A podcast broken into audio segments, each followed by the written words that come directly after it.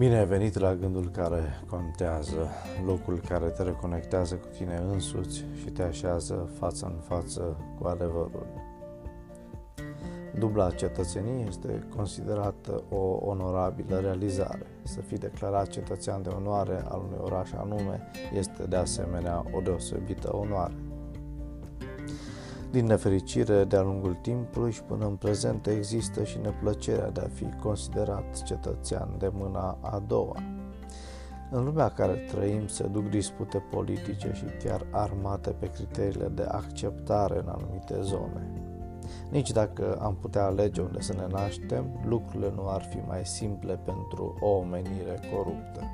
În schimb, Biblia ne spune că cei credincioși lui Dumnezeu pot privi cu alți ochi lumea, asumându-și statutul unei altfel de lumi.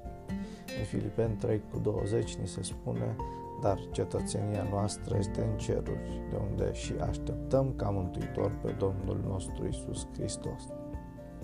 Pavel, el însuși cetățean iudeu și cetățean roman, accentuează faptul că cetățenia creștinului este deja în cer, deși trebuie încă să trăiască pe pământ. Creștinul trebuie să știe bine faptul că este cetățean al cerului. Atașamentul unui om față de țara sa îl determină să-i fie loial acesteia. Oriunde ar fi, se va comporta așa încât să onoreze reputația țării sale. Cunoscând modul în care vom trăi în cer, așa ne vom comporta deja și aici pe pământ. Faptele noastre ar trebui să dovedească cetățenia noastră cerească. Relațiile pe care le avem cu alții ar trebui să facă ca cerul să fie atrăgător pentru ei. Mai mult, cei care așteaptă cu dor revenirea lui Iisus Hristos se vor pregăti pentru acest eveniment.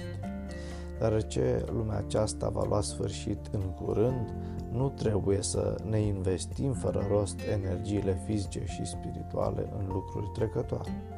Cei care doresc revenirea lui Isus se vor plasa mai presus de așteptările acestei lumi. Fă din ziua de astăzi o zi care contează. thank you